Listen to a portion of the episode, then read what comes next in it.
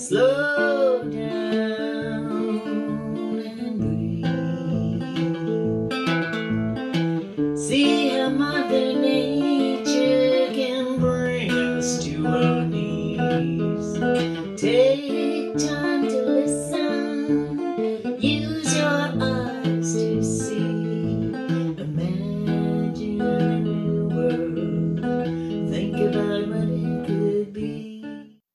Thank you for joining me for a broad view on Sheet Harbor Radio.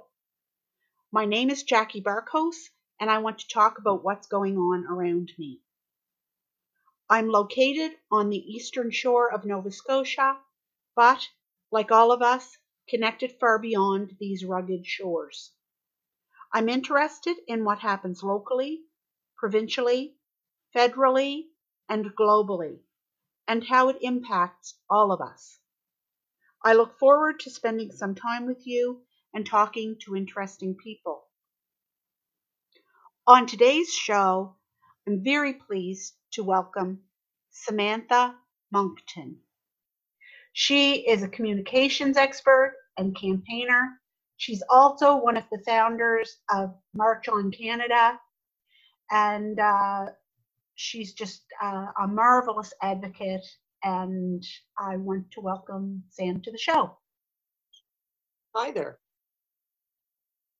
How are you? Sam, Sam, um, you continue to organize campaigns that include um, campaigns around the environment, women's rights, as well as advocacy campaigns to free former journalist prisoners. You're very active, um, and I really am looking forward to you telling us a little bit about that. Um, so, uh, once again, welcome Samantha Moncton to the show, and here we go. Hi.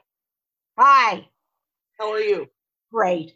So, Sam, what can you uh, what what can you uh, tell us about uh, activism in 2020?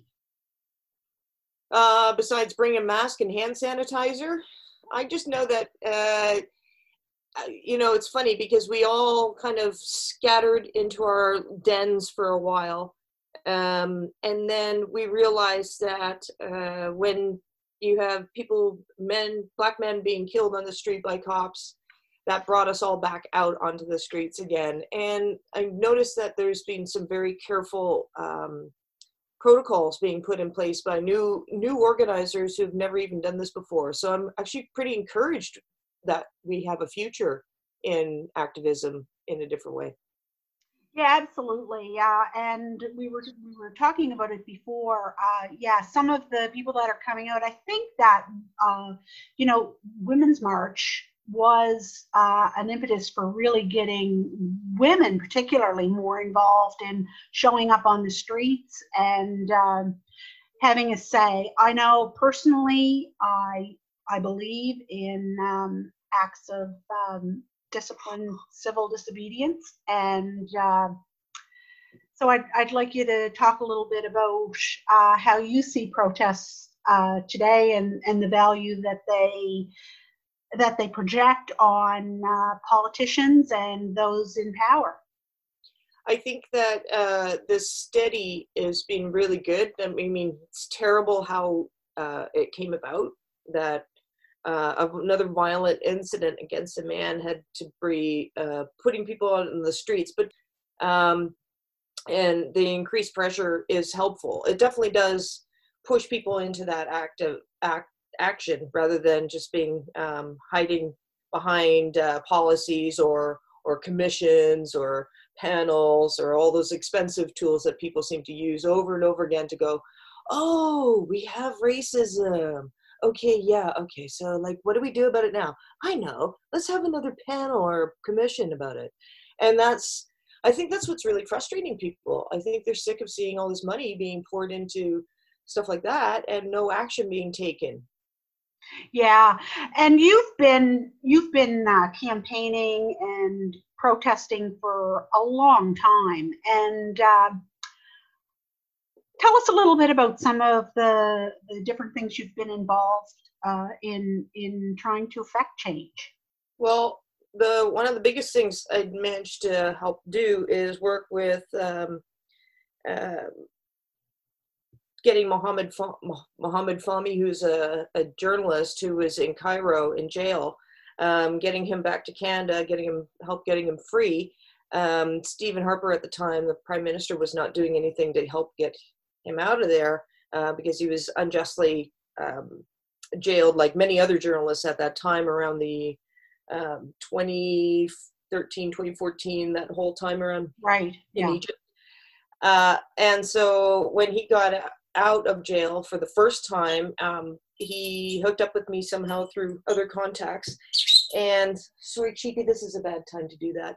Um, sorry, my lovebird she wants to get the attention. But so uh, I advocated for him to get back into Canada, but all he wanted to do was when he got out of jail the first time was advocate for other prisoners. And I was like, okay, that's fine. And we had some success with it.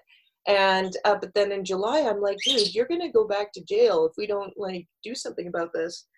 So we turned our attention onto his campaign to get free, and it was amazing. We had uh, we had lots of support and like letters and all that and like big social media campaign and then he went to the uh, court with his um, his lawyer amal clooney uh, yes oh yes right. the right, right.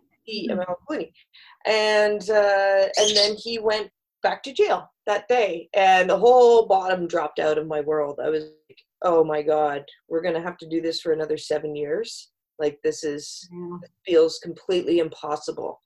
But i was just like so for 23 days he was still in jail and um, a lot of back and forth. And then one day he was just dropped outside of his old high school with no money and no wallet no nothing and yeah dropped out there and i get these calls coming in from bbc and all this like do you know that muhammad's free i'm like what what like so that that was like the biggest rush I could ever have to know that holy shit, a man has his freedom. Yeah. Sam, I know that um, during uh, this pandemic, it's it's been a very personal thing for you, uh, and I wanted to know if um, if you'd share a little bit about that. I, I wanted to take a moment to acknowledge the recent passing of your sweet dad Gary, um, he passed away in a nursing home in uh, was in Vancouver, right? Yeah, after he uh, contracted COVID nineteen, and people might recognize your name because it it made uh, you made uh, the news Canada wide. Um, but anyways, if you would uh, take a moment just to tell us a little bit about Gary. Well, uh, he uh, he was a blind man, which is not something I usually lead with, um, but it's been something that people have been remarking to me as like, wow, um, because he was a physiotherapist, um, ran his own company for his whole time, basically. Um, him and mom moved here uh, in 1964, 65 you know, on a boat, and they landed, I believe, either in Newfoundland. I'm pretty sure it was in Newfoundland. And then they got to Ontario and started a life there. And I mean, we had we had quite the life. They we traveled like a ton: Egypt, Africa, Brazil, like you name it. We were pretty much going everywhere. And I think that he did a lot of his traveling is because he had sight and he could still enjoy it with us, like a small bit of sight left. So um, I think that was one of the reasons why we just like I don't know, we felt like jet setters every year, going London or, you know, it was fabulous. But he could make three times more money in, in Canada than he could being a physio in England. Right. In fact, half a dozen of his friends, they all moved here and they just like set themselves all over Canada because and he had a very famous client, didn't he? yeah i mean he set himself up with a lot of other people um, of his his classmates they set up practices everywhere and even dad was uh, at one point working for the oshawa generals and treated bobby orr um, so like he was good at what he did he was, and he had a guide dog and he raised money for the guide dogs with mom doing car rallies and worked with the lions like very full very yeah rich life Very. I know it was one. I was watching the news one night, and um, Oh, jeez. And then I popped up, and you're like, ah, popped up on TV. Yes, oh, Jesus. Yeah.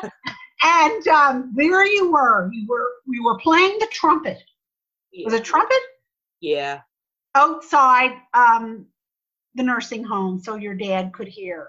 Um, yeah. So the blind. I mean, that was the one of the reasons why the the journalists you know, seem to be very fascinated with this. It's like um, because It was just the is a very big part of our sweetest, most touching thing to see him standing, and yeah, it truly was. And Well, um, it's the it's the musical connection because dad um, forced us into piano lessons and and then of course i love music and i'm really i'm fairly good at sometimes at playing uh, when i have more practice but um, so the music element was a huge part of our lives and i knew Right. it was the only way i could connect with him and connect to his brain inside you know because he was also su- suffering from a bit of dementia um, so I knew that I could hone in on those memories. Right, yeah, and uh, it was it was not long after that, of course, that um, I, Two I got the n- two weeks after that, yeah, that I got the news that um, he had passed away, and uh, yeah, so I just thought it was important to take a moment to recognize um, his life But and the the one thing that contribution. I made sure that the media understood was uh, because they were always like, "So he contracted it. So how do you think he got it?" And I'm like, you know what? None of that matters. What matters is that the healthcare workers are not working two jobs, and that they're getting paid properly, and that they did the best they could, and that they are my family, and I will always consider them my family because they looked after him when I couldn't be there, and they and they took care of him when he was dying. And how could I ever say anything bad about those people? Listen, I want it- to thank you so much for joining us today, Samantha Superfly Moncton. Love you. Have a great day, Sam. You too, my love. Bye bye. Bye. Thank you for joining us for A Broad View with Jackie B, brought to you by Sheet Harbor Radio. Hosted, created, and researched by Jackie Barkhouse. Produced by Lynn Matheson. Technical support and editing provided by Jeff Harrop. Lyrics and music by Shirley Jackson.